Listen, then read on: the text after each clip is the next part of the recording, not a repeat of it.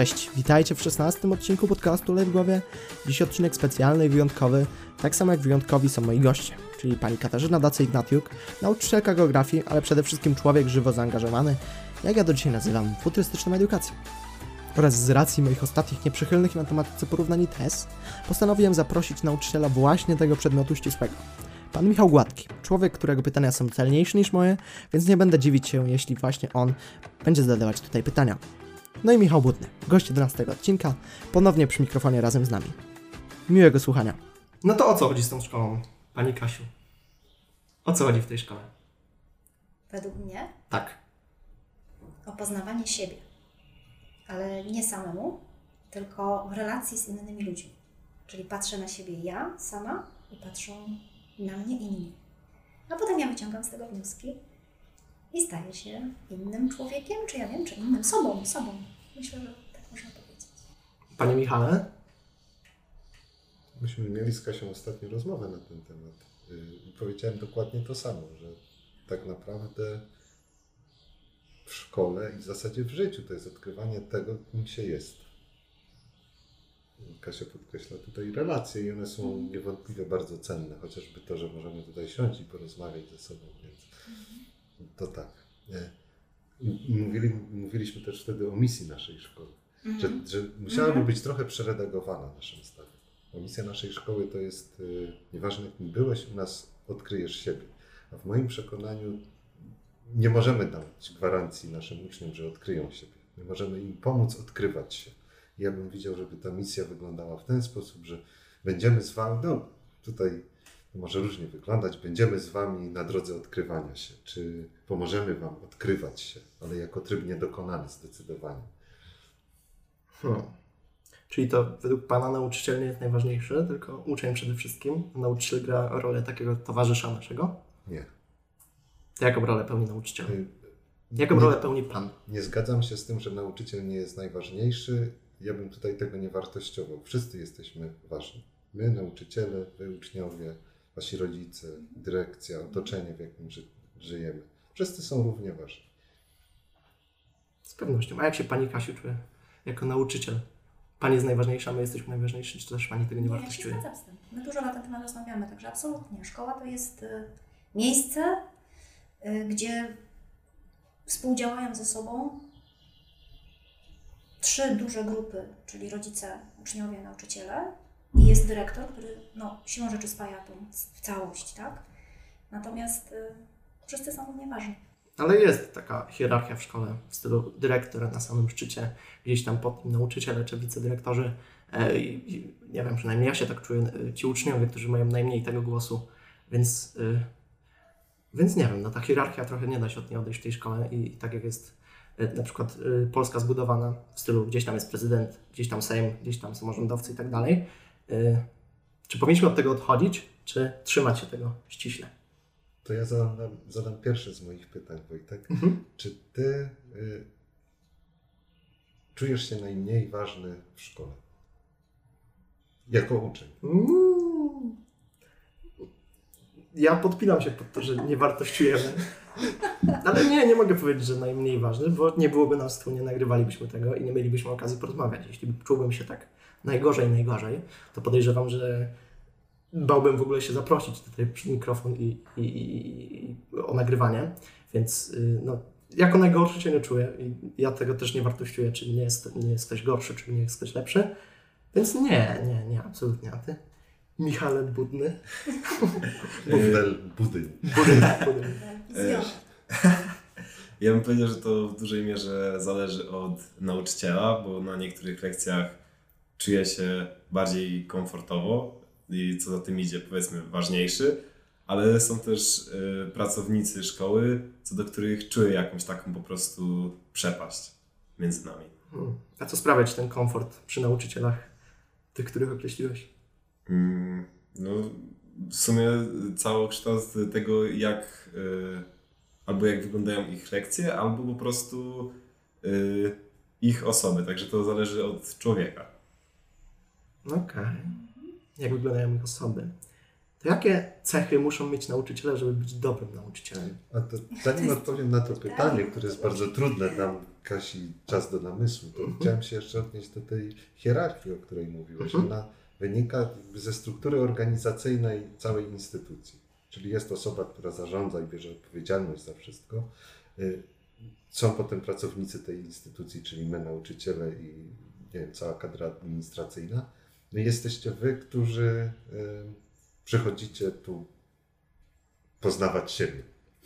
No przynajmniej tak powinno być. Tak powinno być. Tak powinno być. Y, Ale poznajecie też siebie. Ja sobie dzisiaj, dzisiaj cały ranek przedyskutowałem z y, waszymi koleżankami i uświadomiłem sobie w czasie tej rozmowy, że wy nie doceniacie tego, uczniowie, zwracacie zbytnią uwagę na te złe aspekty funkcjonowania szkoły i to wam trochę przysłania y, to wszystko dobro, które się tutaj dzieje. Takie odniosłem wrażenie. Oczywiście te minusy, jakie wypowiadacie, one są niezwykle cenne, bo pozwalają nam się e, też zmieniać i do, dopasowywać do, do oczekiwań sytuacji i poprawiać to, co jest złe. Natomiast, jak mówi klasyk, niech te minusy nie przysłonią nam plusów. Ja to pociągnę jeszcze. Powiedziałam, powiedzieliśmy też wcześniej o tym, że uczniowie, rodzice, nauczyciele, ale jeżeli każdy będzie siedział w swojej bańce, będzie cierpiał w swojej bańce, to nic z tego nie wyjdzie. Trzeba tą bańkę opuścić i nawiązywać ze sobą relacje. Relacje uczeń-nauczyciel, rodzic, nauczyciel, tak, ale też uczeń, dyrektor, rodzic, dyrektor i tak dalej. To musi być poziomy, pozioma.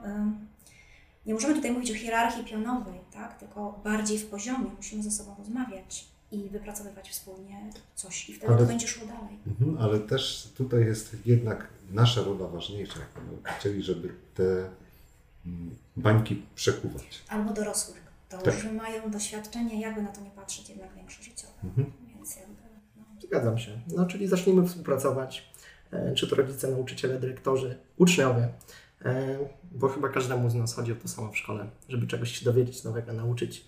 E, I chodzi o naszą przyszłość w głównej mierze.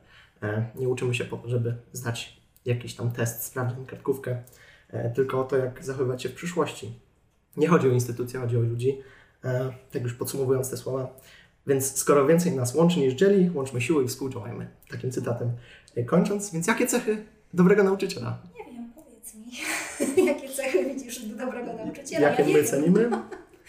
Nie wiem. Mi od razu przychodzi otwartość. To, to bardzo mocna otwartość, bo niejednokrotnie zdarza się, że przychodzę na lekcję i, i nauczyciel prowadzi monolog dosłowny przez 45 minut, które są też e, no, z, mojej, z, mojej, z mojej subiektywnej strony oklepane i w bardzo złym świetle. Więc no, prowadzenie monologu dos, dość dobitnie i my, gdzie mamy tak na dobrą sprawę zadanie zapisywania czy robienia notatek z tego, to nie jest nic przyjemnego, więc jakaś interakcja pomiędzy uczniem a nauczycielem też. E, Stąd ta otwartość może to się pod, podpinać. E, Buffy? No ta otwartość była właśnie pierwszą rzeczą, o której pomyślałem. Dlatego też, że z tą otwartością łączą się wszystkie jakby mniejsze rzeczy, które może moim zdaniem zrobić nauczyciel, żeby być e, dobrym nauczycielem, ponieważ jeśli jest ogólnie otwarty, to jest otwarty na nowe rozwiązania i to powoduje, że się uczy i sięga do jakichś e, najnowszych zdobyczy naukowych na, na temat uczenia się, a, a to jest bardzo rewolucyjna, powiedziałbym, i, i dobra sprawa, i to dobrze wychodzi dla uczniów. Racja. A po co się uczysz jeszcze, Buffy? Bo tego nie, nie, nie omówiliśmy w poprzednim. E, Po co uczę się czego? W szkole. W ogóle. Po co przychodzisz do szkoły, pomijając to, że musisz do 18 roku życia, czy do 16 tam, to potem może Pan dorzucić. E, po co przychodzisz do szkoły i po co uważasz na tych przedmiotach? E, To może trochę głupio się przyznać tutaj, jak to się nagrywa, ale ja mam bardzo wąską pulę przedmiotów, na których uważam.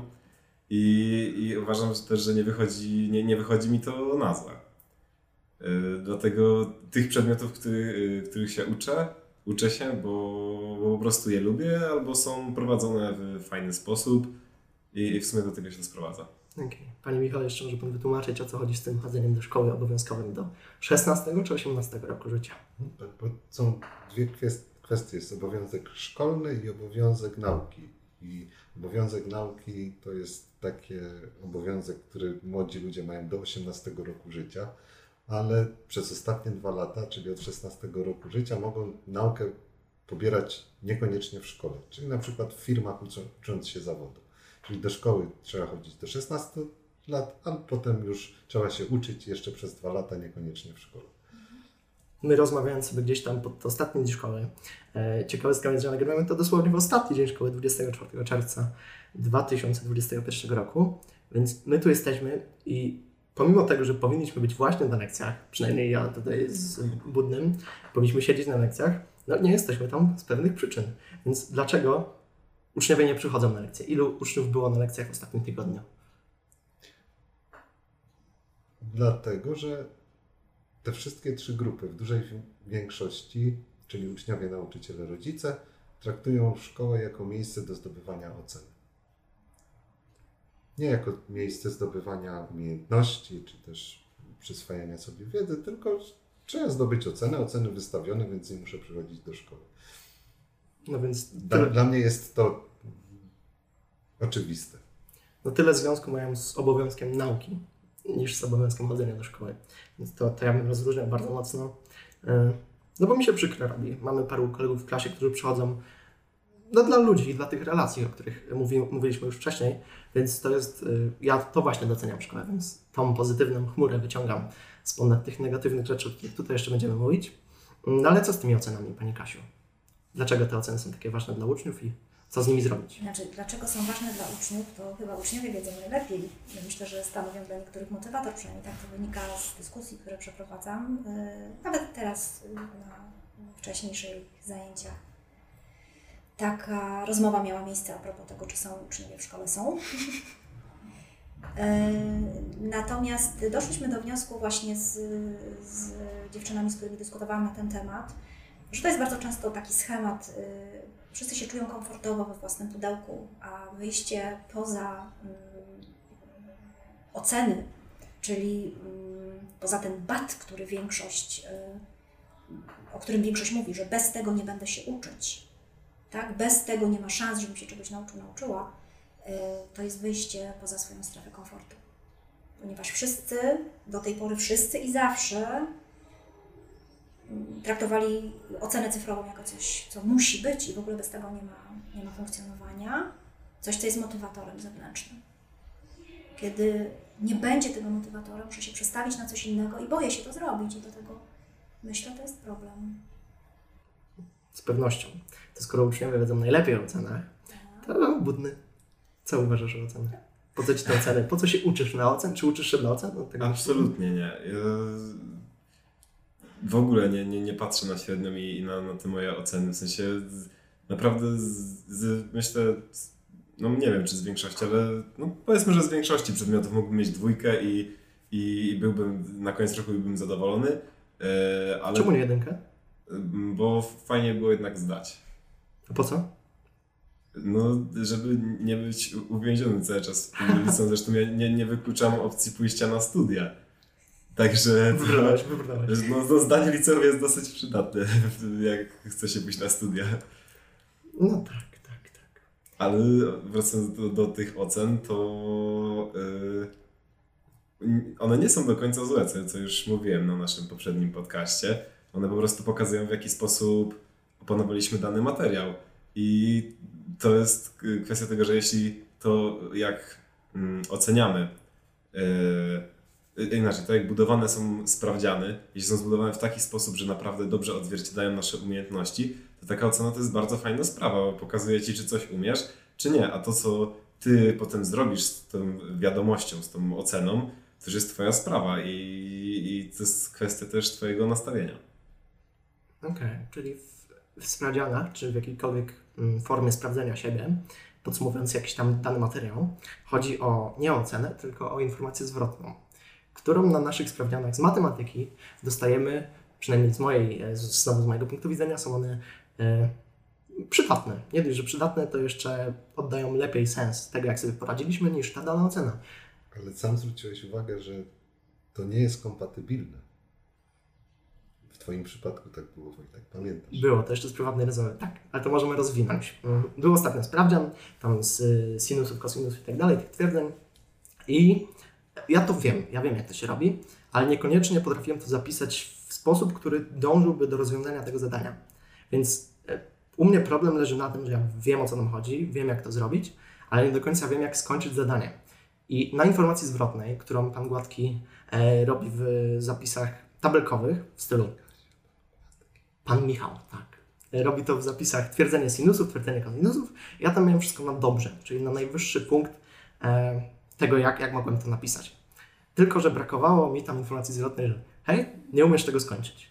Więc, ale i tak podsumowując, te informacje zwrotne są o wiele lepsze niż ta ocena, bo ocena, czy widzimy piątkę, czy trójkę, no daje nam tyle, że piątka, no chyba większość było dobrze, trójka, no tak 50-50. Jedynka, no niezbyt, trochę nie ogarniamy. A jak Pani sobie radzi z ocenami, Pani Kasiu? Mm, radzę sobie, to znaczy Jak Pani je mm, tak kwestia interpretacji czy wystawiania? wystawiania, jeśli- wystawiania. bo Ja się przyczepię do interpretacji tego, co Michał powiedział. Jasne. Nie, nie zgodzę się z tym, że ocena daje Ci informację, co umiesz, a co nie. Ona Ci daje tylko na przykład, na jakim poziomie zdałabym, czy zdałbym maturę. Natomiast Ty tak naprawdę, jak dostajesz się 70%, to nie wiesz, co jest dobrze, co źle. Tak, to prawda. I To to, mi, tak przeanalizować. to mi też przeszło przez głowę, jak Wojtek właśnie teraz mówił o tych ocenach, że, ale też powiedziałem, że fajnie jakby były dobrze skonstruowane. Właśnie na przykład mogłoby być to wszystko bardziej podzielone, żeby pokazać, co dokładnie opanowaliśmy, a nad czym jeszcze trzeba popracować. Dokładnie, ale to też jest, y, ja tu się odniosę do y, matur, jestem egzaminatorem maturalnym, więc y, muszę przydzielać punkty za konkretną, za konkretną odpowiedź, tak? Więc ja muszę wyszukać pewnych rzeczy, które powinny się w tej odpowiedzi znaleźć. I, i nie wiem, jak to, jak to y, ująć czy powiedzieć, tak? Y, Nie da się, nie da się do końca y, sklasyfikować, że to jest za jeden punkt, to jest za dwa punkty, to jest za trzy punkty. My bardzo często mamy taką sytuację, kurczę, no to jest taka odpowiedź na 0,8, to dać 0 czy 1.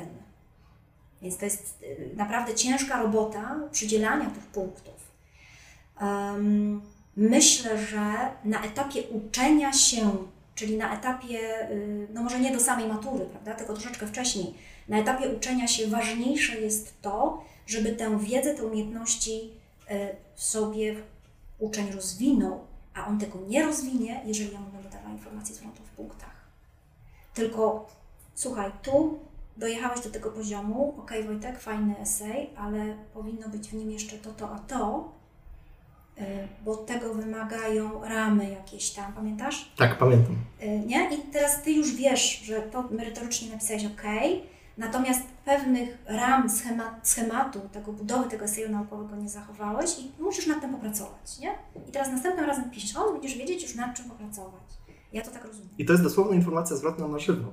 I, I taką informację zwrotną powinien dostawać każdy. To znaczy, ja nie jestem człowiekiem, który powinien mówić, czy ktoś powinien, czy nie powinien. E, no właśnie. Nie I, lubię tego słowa powinien. No, ja- ja o też nie tym wie. przypadam, Ja, ja też nie ciarki przechodzą, jak słyszę powinien. ale to w takim razie, czy ten system punktowy i w ogóle system ocen jest y, zły, czy, czy pan, panie Michale, by wywalił ten system oceniania, czy zamienił na coś lepszego? No, taki mam zamiar, żeby w przyszłym roku wypróbować system bez e, ocen wyrażanych liczbowo. Zobaczę, jak to się będzie działać. Jak to będzie działać. Możemy w przyszłym roku się umówić na spotkanie i wtedy będę niewątpliwie mądrzejszy. A, a jak sobie pan to wyobraża? Czy, czy ten brak ocen, pozbawienie ocen w klasie pewnej e, przyniesie tym uczniom skutki bardziej pozytywne, negatywne? E, w jakich aspektach będą mądrzejsi? Dla mnie problem z ocenami to jest nie tylko problem szkolny, tylko to jest problem, który wykracza y, poza szkołę.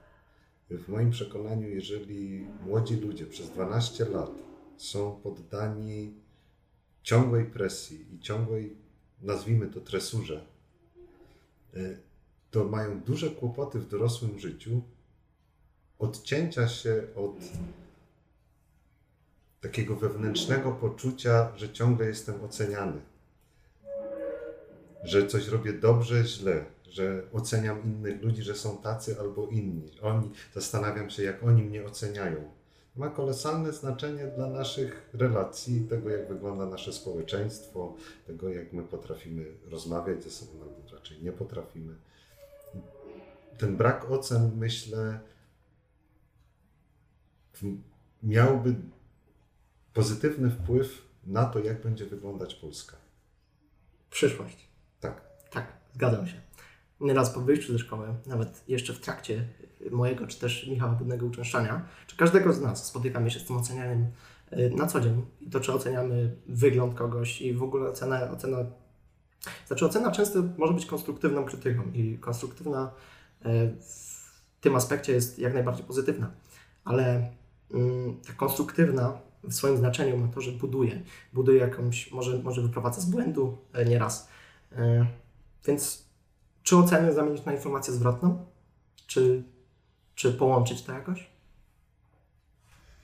Mm, ja powiem od razu tak. Y, ja już wypróbowałam łączenie i wiem, że to nie działa, dlatego ja odchodzę. Jak mam już zrobić, postawić ten krok, to całkowicie e, zostawić tylko tę ocenę, która jest wymagana w prawie oświatowym od lat już wielu, czyli ocenę roczną.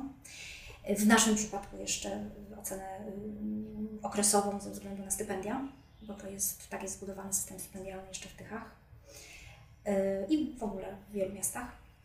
Y, dlatego, znaczy ja już wiem, że to nie działa, dlatego że jak ja dam informację zwrotną i przy, przyłożę do tego punkty, to gro uczniów będzie widziało tylko te punkty. Nie czytają tych informacji zwrotnych. Ja to wiem, bo mam to już przepracowane od kilku lat. Także dla mnie jest albo, albo. Czyli wydaje mi się, że to jest niejako problem mentalności, a o mentalności czy, czy podejściu lubię mówić Buffy i, mhm. i, i, co tu, co tu nagra. Może to, to potrzeba, nie wiem, paruset lat, żeby to zmienić, żeby odejść od głupiej cyferki i zamienić ją na czy to konstruktywną krytykę, czy w ogóle konstruktywną ocenę, czy informację zwrotną? To ile czasu to zajmie, to naprawdę nie jestem w stanie powiedzieć. E, I to trzeba po prostu e, pracować wszędzie, bo często jest to kwestia tego, że rodzice naciskają na e, swoje dzieci, że mają mieć dobre oceny, więc tu trzeba wytłumaczyć i rodzicom, jak świat mógłby funkcjonować, żeby było powiedzmy przyjemniej, i też dzieciom, uczniom. No i to powinno się robić od, od najmłodszych lat, no bo jak są od, najmłodszy, od najmłodszych lat oceniani takimi zwykłymi ocenami jak teraz, to się do tego przyzwyczajają. Yy, więc po prostu od samego początku edukacji należałoby to zmienić, no i jakaś kwestia po prostu rotacji pokoleń. Może jakby teraz weszło to nowe pokolenie, załóżmy, że od następnego roku szkolnego yy, w inny sposób są oni oceniani, są oceny opisowe i też yy, mówi się im, że ocena Y, z danego przedmiotu nie definiuje tego, jakimi są ludźmi i wyjaśnia się im, po co są oceny i co one naprawdę znaczą, no to jak te dzieci dorosną i będą miały swoje dzieci, to raczej nie będą już y, naciskać tak na, y, no właśnie na te swoje dzieci, tylko to jest kwestia tego, że teraz mogą być i tak jeszcze naciskani przez, na, przez swoich rodziców, nawet jak sam system już nie będzie na nich naciskał. Dlatego ciężko mi naprawdę powiedzieć, ile pokoleń by to zajęło. E, ale da się to zrobić moim zdaniem. Da się to zrobić. Ja nie jestem takim pesymistą jak wy, że to jest kwestia setek lat albo pokoleń. Znaczy to jest pesymistyczne? To jest realistyczne. Dlatego mówię, że nie jestem takim pesymistą. Takim realistą. jestem przekonany, że to się da zrobić szybciej. To jest tak, jak mówiłem przed chwilą, że uczniowie dostrzegają głównie minusy szkoły, a nie dostrzegają pozytywów, to tak samo y, my nie dostrzegamy tego, jak bardzo świat się zmienia wokół nas na lepsze. Gdybyśmy odwołali się do statystyk y, wykształcenia kobiet, śmiertelności dzieci, czy w ogóle wykształcenia, y, liczby, nie wiem, ataków terrorystycznych albo ludzi, którzy zginęli na wojnach, to te wszystkie suche liczby bardzo spadają. Nasz świat staje się lepszy, a jednocześnie mamy wrażenie, przez to, że media skupiają się na nie wiem, wypadku motocyklisty w Kutnie, y, że nagle tych złych wydarzeń jest dużo więcej. No, nikt nie mówi, sam Wojtek pod- podawałeś wczoraj przykład, nikt nie zwraca uwagi na to, że ktoś zrobił 9 dobrych przykładów, tylko na ten ostatni, w którym popełnił błąd. Tak nasze działają nasze umysły i teraz to trzeba sobie to uświadam, uświadamiać ciągle. Bo nawet jak się to wie, to najprawdopodobniej i tak będziemy ciągle y, takimi ścieżkami utartymi y, się kierować. Także ja jestem święcie przekonany, y, że nie chcielibyście chodzić do szkoły, do której myśmy z Kasią chodzili, bo to był zupełnie inny świat. A A ja całkiem dobrze wspominam szkołę, nie pomimo tego. Czyli No, to, to jest jak gdyby druga rzecz, że, że, że w pamięci też zachowujemy te, te dobre wydarzenia. Dlatego często y, możecie usłyszeć, no za naszych czasów to było jakoś tak, prawda? Bo zapamiętujemy to, co dobre, te złe staramy się wyrzucić. Natomiast y, ja sobie nie wyobrażam tego typu spotkań y, z moimi nauczycielami. No, chociażby coś takiego. Chociaż Kasia może mieć inne doświadczenia. Natomiast sama opresja była w moim przekonaniu dużo większa niż, niż teraz. I nie, nie byłem wtedy nauczycielem, byłem uczniem. Natomiast nie było tylu oddolnych ruchów nauczycielskich, które mają na celu zmianę szkoły. Czy to jest wiosna w edukacji, czy budząca się szkoła, czy nie wiem, jakieś y, tyskie inicjatywy oświatowe, czy gdzieś tam w Dąbrowie Górniczej, czy Śląski Kongres Oświaty. Naprawdę jest duży ferment. Może do Was to nie dociera, natomiast jest mnóstwo osób, które chcą zmieniać edukację. I- to robią małymi kroczkami. Zgodzę się, że na to nie potrzeba pokoleń, a piękny przykład to jest szkoła bez dzwonków. Nie wiem, czy pamiętacie, jak mieliśmy wprowadzić, znaczy zlikwidować dzwon- dzwonki w szkole. Pytaliśmy wtedy uczniów. Była dokładnie, przynajmniej na, m- m- w klasach, które ja uczę, dokładnie ta sama reakcja jak na moje zapytanie odnośnie, a co byście powiedzieli, jakbyśmy tak pracowali bez ocen. Jedni za, drudzy przeciw, trzeci taka, takie wahanie. To było tak samo, absolutnie. Ja sobie nie wyobrażam, cytuję, bez dzwonka w szkole, to skąd ja będę wiedzieć, że jest koniec lekcji, że mam wrócić z przerwy. I teraz zobaczcie, tyle czasu minęło. Czy, czy Wam brakuje dzwonków? Absolutnie. Zero. Zupełnie. Zobaczcie, to się da zrobić. No, dzwonki to jest jeden z przykładów, a mi drugi przykład przychodzi z telefonami. W mojej podstawówce telefony komórkowe, czy w ogóle jakieś urządzenia z internetem były surowo zabronione. E, I z czasem, przynajmniej tej mojej edukacji już chyba dziesięcioletniej, e, zmieniło się to tak, że teraz telefonów używamy na co dzień na lekcji, czy to matematyki, geografii, czy wszelakich innych. Także to są rzeczy, które faktycznie się zmieniają i zmieniają się małymi kroczkami, tak jak wspomniał Pan Michał. E, I to pociesza, to pociesza z tej wielkiej chmury, oświatowej chmury, która, która gdzieś tam krąży nad nami. E, niestety, no. Więc, ale gdzieś tam wspomnieliśmy o tych ocenach poza szkołą. E, o tych ocenach, że oceniam, oceniamy, jesteśmy oceniani poza nią. Mm, Gdzieś tam może przez te nawyki, które nabywamy w szkole. Ale w takim razie, e, w jaki sposób szkoła przygotowuje nas do tego dorosłego ży- życia? W jaki sposób jesteśmy do niej przygotowani po wyjściu z niej? I tu myślę, że Pan Michał będzie miał sporo do powiedzenia. Skoro matematyka czy geografia, no może jakieś tam umiejętności, których jesteśmy uczeni na lekcjach, no nie przydadzą nam się, więc jakie inne umiejętności wynosimy z tej szkoły? Poza relacjami.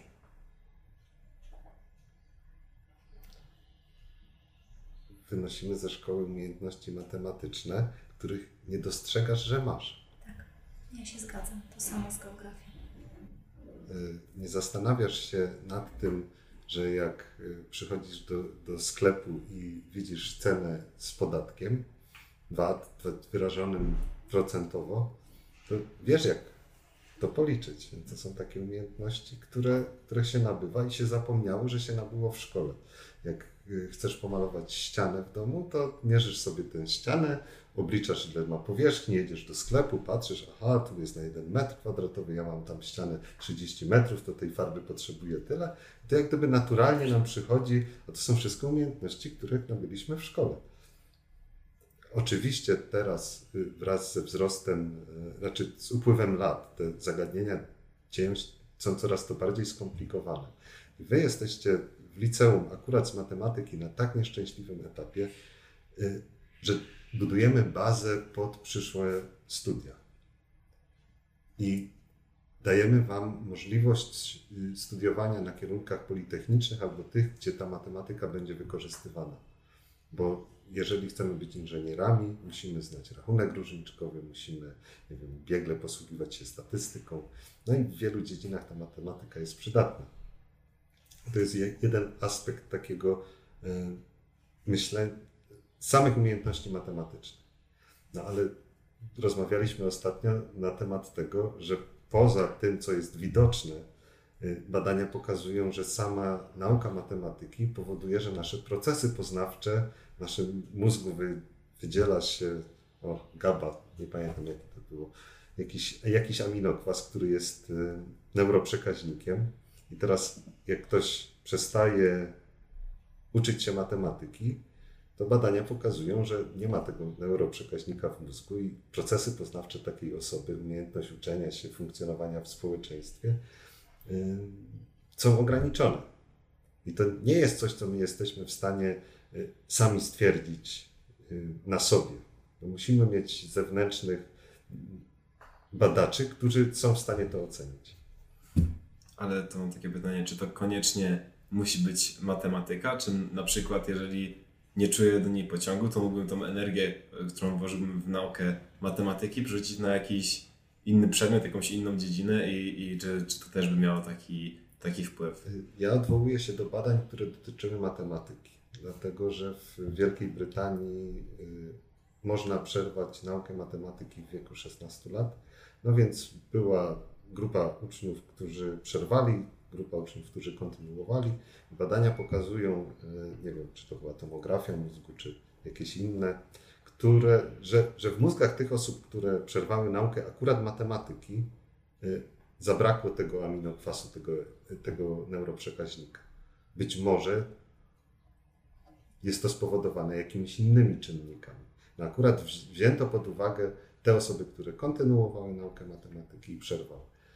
Być może gdyby one, nie wiem, uczyły się wtedy programowania czy czegoś innego, to no nie byłoby takiej różnicy. Tru, trudno mi tutaj powiedzieć. Ale to też jest, to też jest taki moment, że my tego nie dostrzegamy, będąc uczniem, nawet nauczyciele tego nie dostrzegamy. Ja tylko mogę się odwołać do statystyk, bo jeżeli przyjmiemy, że powszechna edukacja to jest ostatnie 100 lat, tak mniej więcej, może troszkę więcej, może 130 lat, to przez te 130 lat postęp na świecie jest tak ogromny, bo po pierwsze zaczęliśmy wysilać swoje umysły jako gatunek ludzki, a po drugie ta powszechna edukacja dała nam możliwość wychwycenia tych ludzi naprawdę utalentowanych, które przy braku powszechnej edukacji, którzy przy braku powszechnej edukacji najprawdopodobniej y, nie mieliby możliwości spełnienia siebie, podzielenia się swoimi umiejętnościami z całym społeczeństwem. Tak, to była iście optymistyczna odpowiedź dotycząca tej matematyki, która była tak atako- atakowana w sumie w ostatnim. E, Ja może podsumuję, bo mam ten artykuł przed sobą, więc przeczytam tylko wniosek, bo jest to kwas gamma-aminomasłowy, e, czyli GABA w skrócie, tak jak Pan Michał wspomniał. I tylko podsumowanie. Eksperyment pokazał, że pomiędzy młodzieżą uc- uczącą się matematyki, a tymi, którzy przerwali wcześniej naukę tego przedmiotu, istnieje przepaść. U uczniów, którzy po 16 roku życia już nie uczyli się matematyki, stwierdzono mniejsze ilości substancji chemicznej o kluczowym znaczeniu dla plastyczności mózgu, czyli kwasu gamma-aminomasłowego. E, Jest to organiczny związek chemiczny, dodałem BBBB, ale ważne jest to. Naukowcy sprawdzili poziom GABA u młodzieży u takich rejonach mózgu, które są zaangażowane w rozumowaniu, rozwiązywaniu problemów matematycznych, e, w ogóle przy pamięci i e, przy uczeniu się. I teraz tak. Nasze odkrycie pokazuje, że istnieje wzajemna zależność pomiędzy rozwojem mózgu edukacją i pokazuje negatywne konsekwencje braku edukacji w okresie dojrzewania dla plastyczności mózgu i, i funkcji poznawczych, pisze badacz e, na łamach czasopisma Proceeding of the National Academy of Sciences. Mm, więc ta matematyka odnosi się w ogóle do, do życia, więc zgoda, w 100% zgoda. Już tutaj nabiorę pokory do matematyki e, w takim wypadku. Ale tutaj w tym artykule chyba też mówili w tym wniosku, że chodzi o ogólnie o, o brak edukacji, że badanie było przeprowadzone na matematyce, ale ogólnie, że to brak edukacji wpływa, więc może jest taka szansa, że na przykład e, jakby za matematykę wszedł jakiś substytut, jakiś inny, inny przedmiot, to może wyniki byłyby takie same. Poza tym tutaj była też wspomniana ten e, plastyczność mózgu i rozwój pamięci. I to mi się bardzo od razu skojarzyło z, e, z medytacją, bo medytacja e, ró- również rozwija te ośrodki w mózgu. Dlatego myślę, że może ewentualnie można by to było jakoś podzielić i tak na uczniów, którzy wolą się uczyć innych To przedmiotów. mamy dla Ciebie, Michał, problem badawczy. Trzeba zbadać, czy medytacja wpływa na poziom kwasu Amino gamma kwasowego, masłowego. amino, tak? No jak masłowego. gamma. Tak. I wtedy będziemy mieli fakty, na których będziemy mogli się oprzeć.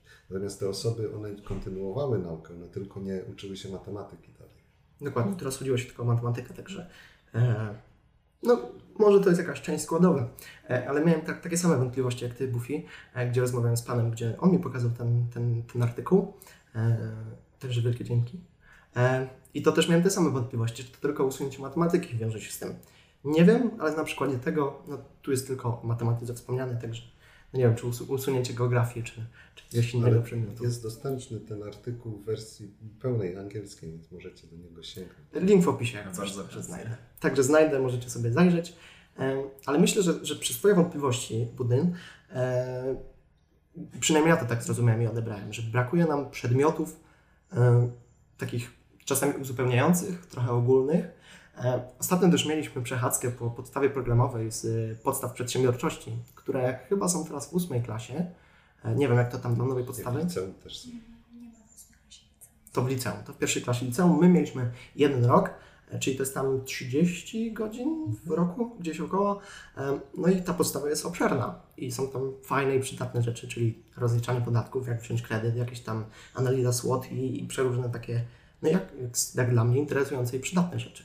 Ale w takim wypadku, czy nie za mało mamy takich, no, w moim mniemaniu, przydatnych lekcji, oczywiście nie umniejszając przedmiotom geograficznym czy matematycznym iście ścis- ścisłym, to czy nie brakuje nam edukacji iście ogólnej, m, dotyczących życia, nie wiem, medytacji, e, jakichś takich umiejętności miękkich, e, czy psychologicznych, pedagogicznych, w ogóle takich rzeczy, które, które, z którymi spotykamy się na co dzień, czy w ogóle jak rozmawiać, nie Czy nie brakuje nam czegoś? Ja nie wiem, czego brakuje uczniom, natomiast jak dla mnie y, największym problemem chyba jest to, to pięknie nam tu wychodzi w dyskusji, to jest podział nauki, która jest jedną całością na dyscyplinę. I w tym momencie, jak my będziemy traktować to w kategoriach geografia osobno, matematyka osobno, nie wiem, fizyka osobno, y, angielski osobno i tak dalej, no przykład angielski to jest narzędzie, język, wiadomo, to my do, ni- nie dojdziemy do niczego. Mnożenie przedmiotów nic nie daje. Słuchajcie, jak ja słyszę, że powinien być przedmiot wprowadzony pod tytułem edukacja globalna, to mi się ciśnienie podnosi. Powiedzcie, nie macie edukacji globalnej na geografii. Jeżeli przy- słyszę, że powinien być wprowadzony przedmiot e, zapobieganie zmianom klimatu, to mi się ciśnienie podnosi podwójnie, bo przecież ten, i on jest, o tym się mówi w szkole. Dla mnie wprowadzanie kolejnych przedmiotów jest błędem. Em, bo tak na, naprawdę my znowu rzeczywistość, która jest jed, jedn, jednym tworem, my żyjemy w jakimś tam ekosystemie Ziemi, tak? Y, są w niej ludzie, którzy w niej gospodarują, to jest jedność, to jest całość. My to dzielimy na, szatkujemy na kawałki. Teraz będziemy sobie wyciągać klimat osobno, edukację globalną osobno, coś tam osobno, to nie tędy droga moim zdaniem. Powinniśmy iść w kierunku syntetyzowania i znajdowania tego, co łączy. Przypomina mi się rozmowa z fizykiem, z panią Basią naszą tutaj, która, y, która jest, cierpi okrutnie, bo mówi, że dla niej prze, prze, brak funkcji, umiejętności y, pracy z uczniów, rozumienia pojęcia funkcji, no ona nie jest w stanie pójść z fizyką. Bo to jest kwestia, nie wiem, rysowania wykresów tego od tego, tak? Że nie ma tej zależności, nie ma, nie ma uczniowie w głowie mają, no ale chwila, to to jest matematyka czy geografia? Ile razy ja słyszałam coś takiego przy obliczeniach jakichś? To jest nauka, to jest świat, to jest życie. Więc moim zdaniem stop kolejnym przedmiotom. Powinniśmy iść w kierunku łączenia. Na przykład projektu międzyprzedmiotowe. A to teraz pytanie, to powinniśmy y, według Pani jeszcze bardziej ujednolicić te wszystkie przedmioty, żeby się jeszcze mniej rozdrabniać, czy znaleźć złoty Znaleźć- środek? znaleźć tego to, wszystkiego? Się, tak. Moim zdaniem idziemy za mocno w szkole w szczegóły. I chyba to nas trochę morduje. Nie wiem jak przy, ma- przy matematyce, ale przy geografii na pewno.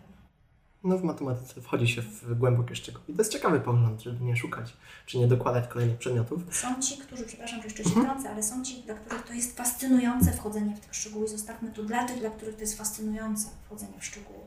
Niech sobie doczytują literatura i tak dalej. I to jest właśnie, dla mnie to jest taka prawdziwa indywidualizacja pracy w szkole. Tak. Ale co ile ja dobrze zrozumiałem pytanie, to chodziło Wam, czy Tobie Wojtek o to, że nie uczycie się praktycznych umiejętności. Tak? Jeśli Pan przywoła technikum, ale tak, tak, w głównej mierze tak. Takich rzeczy, które, z którymi spotykamy się na co dzień.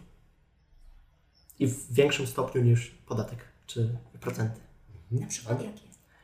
Mm, Ja na przykład nie wiem, mm, jak będzie wyglądało wzięcie kredytu. Pomimo tego, że było to wpisane w podstawę programową, tam podstaw przedsiębiorczości. Nie wiem, jak kupić ziemię, czy zbudować dom. No to, to, każdy na pewnym etapie się z tym spotka, czy z wynajem domu. Także no, ja nie, nie wiem o takich umiejętnościach nic. No. Uważam, że takie umiejętności mm, z wielkim przebacz przydałyby mi się bardziej niż e, tam twierdzenie Pitagorasa czy coś. Mhm. A y, jakbyś chciał wziąć kredyt Mhm. y, teraz, to co byś zrobił? Panu, jak mnie mam, chodzi o to, że udałbym się do osoby, która wie, jak to zrobić, czy Nie, ja się pytam. jakbym to zrobił? Tak. Poszedłbym do swoich rodziców, pewnie spytał, jak to się robi. Okej, a gdybyś. A gdybyś, gdybyś akurat nie miał rodziców pod ręką. Zadzwoniłbym do braci czy coś. Nie? No, okej. a myślisz, że rodzice czy bracia pomogliby ci rozwiązać ten problem? Myślę, że staraliby się, w pewnym sensie tak. A jakbyś uznał, że to nie jest taka wystarczająca pomoc, to co byś zrobił?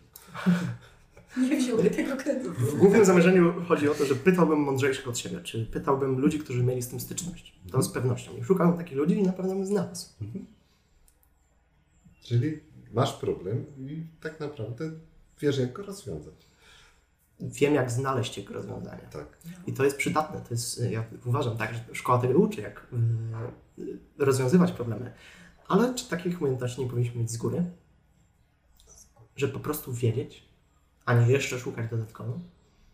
Ale to byście już nic nie robili. Ja nie wiem, naprawdę.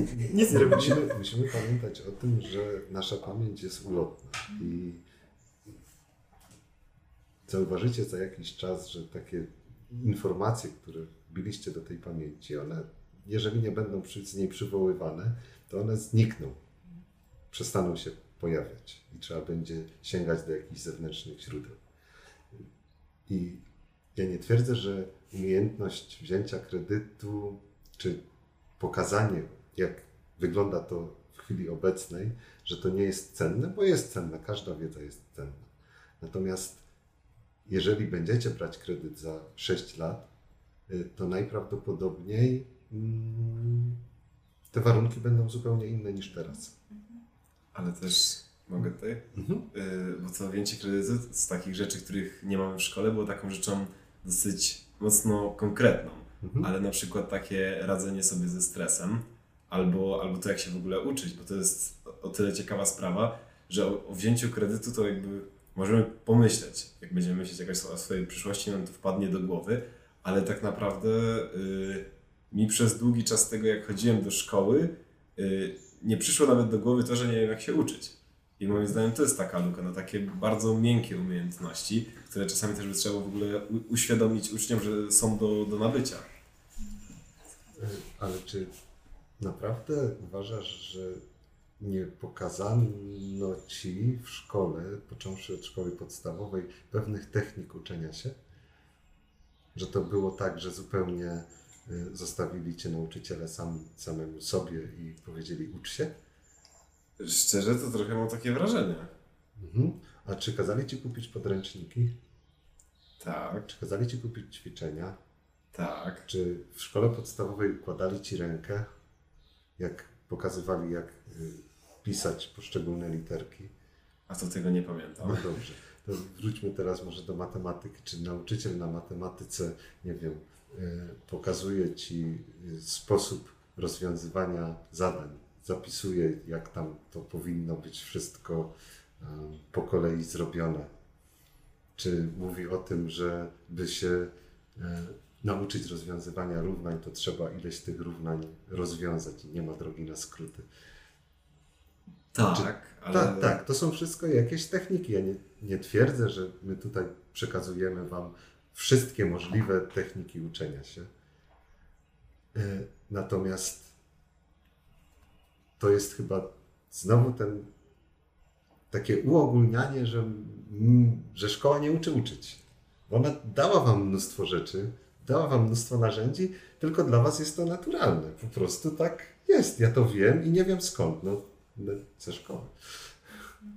Ja powiem potem. Ja. E, tak, tak. E, Tu się zgodzę, że rzeczywiście, rzeczywiście dała nam podręczniki i tak dalej, zeszyty ćwiczeń, ale mimo wszystko uczenie się jest, w sensie jest tyle jeszcze innych sposobów, bo jakby dostajemy ten podręcznik, Mhm. kupujemy go, ale jeszcze trzeba by też było wiedzieć, jak go dobrze wykorzystać, moim zdaniem. Mhm. Zgadzam się. y, Będzie polemika z panem Michałem. Moim zdaniem podręcznik i ćwiczenia to jest największe zło tego świata edukacyjne. Y, Zwłaszcza ćwiczenia, takie, które są, każą właśnie robić mechanicznie jedną rzecz za drugą. Dlatego, że jednemu to trafi do, ta technika, tak jak Michał mówiłeś, uczenia, a do drugiego nie. Y, I uważam, że, że za mało się mówi w szkole na ten temat. Uważam, że myślę też, że uczniowie, mm, tu się akurat zgodzę z Panem Michałem, że y, uczniowie mm, pewnych rzeczy już nie widzą, bo to jest taki prosty przykład. Jak ja Wam wrzucam jakieś ćwiczenia, na przykład na lekcji, to y, ja mam w tym cel. Ja Wam daję takie, a nie inne konkretne zadanie, nie wiem, grę jakąś czy coś. Ja mam w tym cel. Chcę pokazać Wam, że to jest sposób uczenia się. I teraz ktoś to złapie, ktoś to nie złapie. Komuś tam pomacham, tu książka, możecie sobie poczytać, ktoś stwierdzi, e, książka, ktoś stwierdzi, tak, tak, tak, to ja to zaraz przeczytam i będę wiedzieć więcej. Różne możliwości, bo każdy tak naprawdę uczy się inaczej. Szkoła, y, sam podręcznik, same ćwiczenia i wykład nauczyciela y, to jest absolutnie i zdecydowanie za mało. To jest moje zdanie. Dlatego y, jesteśmy teraz na etapie takiej koncepcji eksperymentalnej, żeby jednak takie zajęcia wprowadzić. Ale co nam z tego wyjdzie, kiedy to zobaczymy. To Ale- Oczywiście musi się włożyć cały plan. Też właśnie pani lekcji, pani lekcje jednak są rzadkością, że nauczyciel naprawdę rzuca nam tyle różnych sposobów y, kreatywnych na y, uczenie się, bo jednak myślę, że w większości to jest podręcznik ćwiczenia. I, I gdyby nauczyciele rzeczywiście na każdym przedmiocie może tak y, rzucali tymi rozmaitymi sposobami, to może ten przedmiot nie byłby nawet aż, aż tak potrzebny, chociaż uważam, że są też y, różne sposoby, y, które ciężko przedstawić tak nie opowiadając i nie prezentując w taki sposób, że o, to jest sposób nauki, tylko po prostu jakoś to gdzieś przemycając pod spodem. I w takim razie, czyli może jednak jeszcze jakiś jeden przedmiot by się przydał na takie umiejętności miękkie, naukę i w ogóle. Michał, mówicie z Wojtkiem, że szkoła was nie uczy. No Podajecie przykład Kasi, która wam daje mnóstwo narzędzi. Ale nie możemy tego tak generalizować, wydaje mi się, bo to jest pełno, pełno Pa, nauczycieli, pa, którzy... pamiętajcie naszą ostatnią rozmowę, że, że, że padło hasło, że niektórym nie odpowiada zbyt dużo dodatkowych bodźców. Że są osoby, które preferują taki bardzo tradycyjny sposób uczenia się. I teraz oczywiście fajnie jest, że jest Kasia, która Wam daje takie możliwości. Fajne jest, że jest ktoś inny, który ma inny styl pracy, bo to też jest bezpieczne dla niektórych. I te osoby wolą taki styl pracy. I Ja rozumiem, absolutnie, ale myślę też, że nie możemy tak gener- generalizować bardzo mocno, bo są też. e, No, pani nie jest jedyną nauczycielką geografii, pan nie jest jedynym nauczycielem matematyki. I ja przynajmniej w swoim życiu spotkałem się z, z kimś, kto nazywał się nauczycielem, a był w moim mniemaniu o wiele gorszy. Czy, czy przez to rozumiem, że mniej mnie nauczył? Czy, czy mniej był ludzkim nauczycielem? Bo myślę, że, że nauczyciel powinien przynajmniej wyjść z- tej roli nauczyciela i po prostu pokazać nam się z tych ludzkich stron. E, dyskutując nie tylko o, o tym przedmiocie danym, ale też o, o jakichś takich sprawach, które, które dałoby się poznać, bo fajnie jest wiedzieć, z kim ma się do czynienia. I nie mówię tu też o jakichś naszych opiniach czy poglądach, bo one często bywają dzielące, a skoro mówimy ciągle, że mamy się, e, mamy współpracować, a nie dzielić, więc w tym przypadku myślę, że, że no, widzę plusy i, i Pana wypowiedzi, i Pani, absolutnie. Em, ale Pan twierdzi, że dynamicznie się rozwija szkoła w tym momencie? Czy przed tych paru, la- par, parunastu lat, y, gdy Pan chodził do szkoły, czy Pani, ta szkoła wyglądała, nie wiem, inaczej o 180 stopni? Ostatni rok wyglądał bardzo różnie. No. I czy szkoła była przygotowana na chociażby pandemię? Czy daliśmy radę? Nie lubię tego, ale- Tak, o tej szkole no, współczesnej, nie, nie o naszej, tak? Mhm. A my byliśmy w ogóle jako społeczność światowa przygotowani na pandemię? Mam wrażenie, że nie, więc tutaj chyba pójście w tych... Myśmy sobie bardzo szybko poradzili, moim zdaniem, w szkole. Przynajmniej technicznie. Tak, tak bardzo. To, jest- to, to, to jest niewiarygodne, w jakim tempie. Nie, Michał? To ile osób korzystało z Classroom na przykład u nas wcześniej, do nauczyciele, i potem nagle to jest, to, Mhm. jest, to jest niesamowity przyrost kompetencji nauczycieli, który nastąpił właśnie w tym wyniku, więc ja myślę, że y, czy ja wiem, czy można powiedzieć o dynamicznym rozwoju. No szkoła to jest jednak instytucja taka dość archaiczna sama w sobie, Owszem. więc ona, y, ja myślę, że tutaj będziemy mówić raczej o ewolucji, a nie o rewolucji.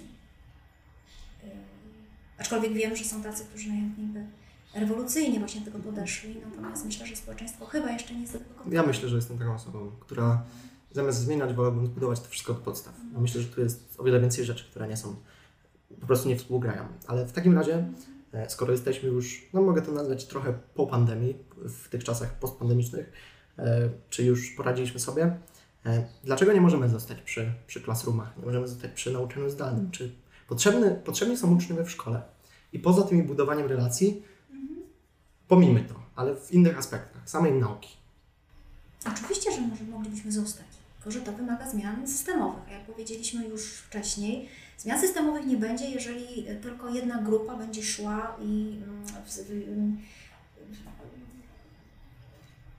będzie próbowała zmiany. Tak? Ta zmiana musi być całkowicie, znaczy jeżeli to ma być zmiana jakaś oddolna, wskazywanie władzom, w jakim kierunku powinniśmy pójść, to ta Powinno być e, współdziałanie uczniów, nauczycieli, rodziców i i tyle. Jeżeli pójdą sami nauczyciele, sami uczniowie, sami rodzice, to, to, to nic z tego nie będzie.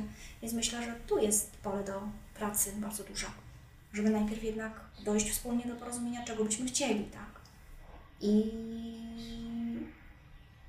no ja wiem, że są takie, przecież niedawno w Senacie była, było, było posiedzenie takie właśnie światowe, gdzie mnóstwo zmieniaczy, nazwijmy to w ten sposób, nauczycieli, e, czy innych e, osób z, z uczelni na przykład wypowiadało się w tym kierunku. Także to się dzieje, tylko tego no, jakoś nie słychać. No, także Albo nie ma siły przebicia, albo, albo jest tych osób za mało, którzy, którzy o tym myślą. no, poszło w Senat, na komisję senacką, więc myślę, że to już jest wysoko. Wysoko. Więc liczymy na im więcej tych edusmieniaczy. E, Ja tutaj pochwalam wszystkich, którzy w ogóle podejmują rękawice, jeśli chodzi o dyskusję na ten temat. E, I myślę, że takie okazje też są bardzo zbawienne. A co Pan myśli na temat tego, jak sobie poradziliśmy w tej pandemii i czy nie możemy tego przebudować w ten sposób, żebyśmy mogli korzystać z tych e, technologii w dzisiejszej szkole? Myślę, że to jest nie do uniknięcia, że będziemy skorzystać z tych technologii. Y, Natomiast czy, czy wyobrażam sobie szkołę bez uczniów? Ja nie. Ja bym wtedy zmienił zawód. Wy jesteście dla mnie niezbędni jako uczniowie, żebym ja y, widział sens wykonywania tego zawodu. Y, I to już nie tylko jest kwestia relacji, ale myślę, że jednak łatwiej wskazać mi kierunki rozwoju dla danej, dan, danej osoby, jeżeli ja mam z nią kontakt i widzę, y, nawet na każdej lekcji mogę podejść, zobaczyć, czy ktoś ma z czymś problem, czy tego problemu nie ma. Czasami wystarczy y, jakaś niewielka wskazówka i, i ten proces myślowy może iść dalej. A na nauczaniu zdalnym y, jest to trudne. Myślę, że też dla uczniów to było mentalnie trudne, już, już same pomijając te aspekty, że brak motywacji, że lekcje w łóżku i tak dalej, ale gdy już się nawet ktoś zmobilizował i chciał aktywnie uczestniczyć, to odezwanie się w eter jest czymś innym niż odezwanie się w sali, czy też podniesienie ręki, żebym ja tylko podszedł i usłyszał tę osobę. Że uczniowie chyba mają duży problem z tym, żeby się, żeby, żeby pokazać, że czegoś nie wiedzą. Że łatwiej jest y, ten, tę barierę przekroczyć w sali lekcyjnej. Tak, to jest w pewien sposób dwie strony medalu trochę, bo e, ta pandemia czy ten lockdown pokazał nam to, że mm, lubimy sobie ułatwiać życie i lubimy sobie upraszczać je w ten sposób, że często uczniowie, którzy no nie chcą się uczyć, czy nie mają do tego chęci, czy najmniejszych, no w ogóle chęci, no, e, nie musieli wychodzić z łóżka, wystarczy, że wchodzili na lekcję, mówili obecny, czy jestem e, i na tym się skończyła ich obecność, więc z jednej strony to im pomogło, ale nie pomoże im to w późniejszym życiu, jeśli chodzi o na przykład powołanie się na ten artykuł, który czytaliśmy już parę minut temu. Więc tu zgoda i teraz doszedłem do wniosku, że ja też jestem fanem tego chodzenia do szkoły, tych relacji i, i tego, że, że jesteśmy, chociaż myślę, że ludzkość ciągle jakby próbuje sobie upraszczać życie i tak jak Pan wspomniał, to jest nieuniknione, że zaczniemy z tego korzystać. I gdzieś tam wcześniej mówiłem w y, moich y, solowych odcinkach, że mój pomysł jest taki, żeby zmontować koło projektorów, o ile takie są wszędzie w salach, kamerki i mikrofon gdzieś nad tablicą i w taki sposób też mogłyby być te lekcje transmitowane, czy to dla osób chorych, czy dla takich leniuszków, którzy nie wiem, mają daleko do szkoły, czy i to by była bardzo, to znaczy to, nie mogę mówić o globalizacji, ale, ale takim, no uproszczenie, na przykład nie wiem, czy ktoś z, z nadmorza będzie mógł uczęszczać, uczęszczać lekcje do, e, do Śląska, nie będąc fizycznie tam, więc e, dlatego widzę i plusy tej, tej edukacji zdalnej i, i plusy tej edukacji stacjonarnej. Dostrzegam oczywiście więcej tej stacjonarnej, ale mm, myślę, że fajne jest dawanie w ogóle możliwości i, i dawanie możliwości w ten sposób, że, że no nie musimy tu być, bo znaczy musimy, ale nie fizycznie, nie zawsze fizycznie, więc e, na to liczę i tak jak z telefonami, które jeszcze 10 lat temu, przynajmniej u mnie, nie były dozwolone i były zabronione surowo, to tak samo z takimi nowinkami technologicznymi będziemy dążyć do przodu i, i, i na to mam ogromną nadzieję, że, że gdzieś tam nie będziemy stali w miejscu i tu już mówię o tej e, nie rewolucji, a ewolucji, więc liczę na zmiany. E, jeśli ja nie jestem dobrą osobą do tego, żeby zrewolucjo- zrewolucjonizować to od, od zera, to, to myślę, że, że te delikatne zmiany na pewno nam pomogą. Mnie nasunęła się taka rzecz, jeszcze taka kwestia, y, jak bardzo, jak, du- jak, jak, jak patrząc po, po rozmowach z uczniami, słuchając ich, y, jak wielu uczniów się wycofuje ze swoich pomysłów, y, żeby na przykład je przedstawić na Radzie Samorządu. Ostatnio była dyskusja, nie ma Wi-Fi w szkole, nie ma Wi-Fi w szkole. No to y, jedna z nauczycielek zaproponowała uczniom, zróbcie projekt w ramach budżetu partycypacyjnego, partycypacyjnego typu młodzieżowego, żeby zakupić anteny do szkoły. I nagle się okazało, że to jest dzi- dziwne jakieś i w ogóle, a przecież to uczniowie powinni poszukać właśnie, dlaczego to dorosły musi dać te, te rozwiązania. Jeżeli uczniom brakuje Wi-Fi w szkole, no to z, powinni, znaczy ja tak myślę, no każdy, kto komu na czymś zależy, no to szuka, szuka tych możliwości. A tu się nagle okazało, że na zasadzie nie ma Wi-Fi w szkole, koniec. Nie Szkoła jest Szkoła jest do bani, bo nie ma Wi-Fi w szkole. Dokładnie.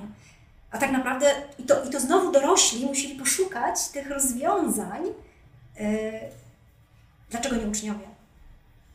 Takie moje, Nie wiem, gdzie jest problem. tym. taka refleksja. Tak, ale nie wiem, gdzie problem w tym leży, bo generalnie w szkole, przynajmniej ja się tak czułem, przy podstawówce, gimnazjum i tak dalej, że jesteśmy traktowani jako właśnie dzieci.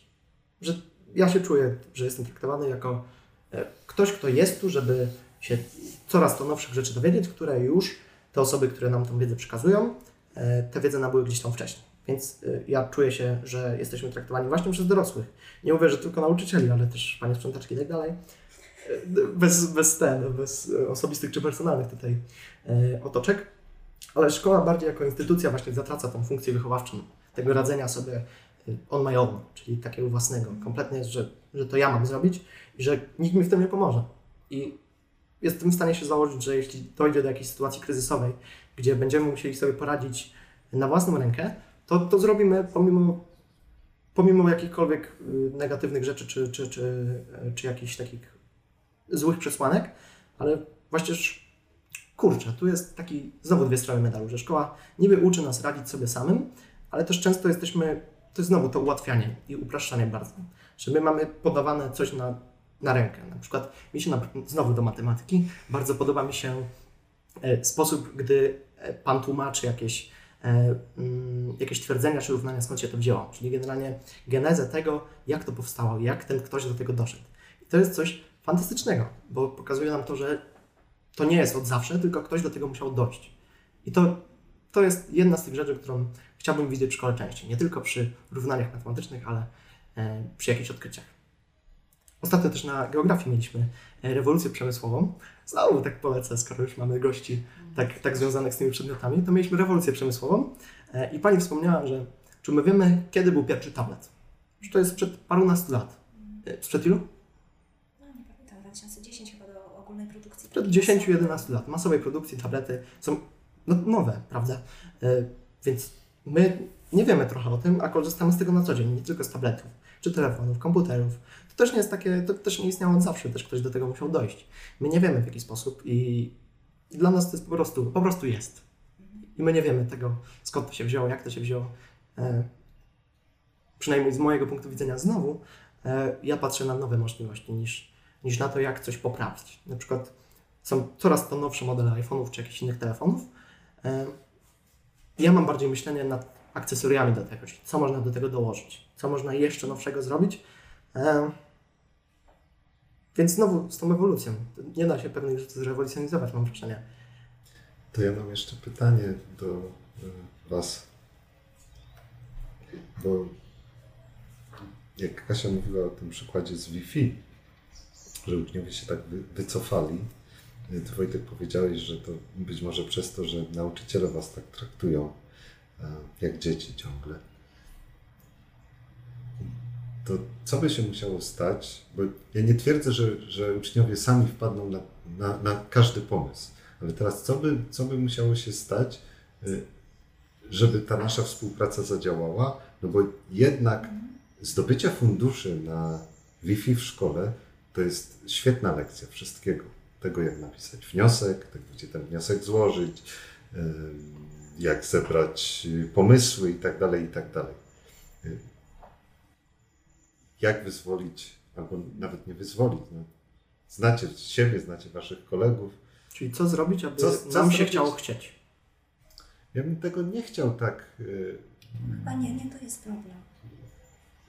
Znaczy w sensie nie, że nie chodzi o to, że, żeby Wam się chciało chcieć, bo ja, ja wcale nie uważam, że już nam się nie chce. tak, tylko jest- coś się dzieje takiego, że Gdzieś jest jakaś blokada. Że nie myślą o samodzielności, tak? O to tutaj chodzi? tak.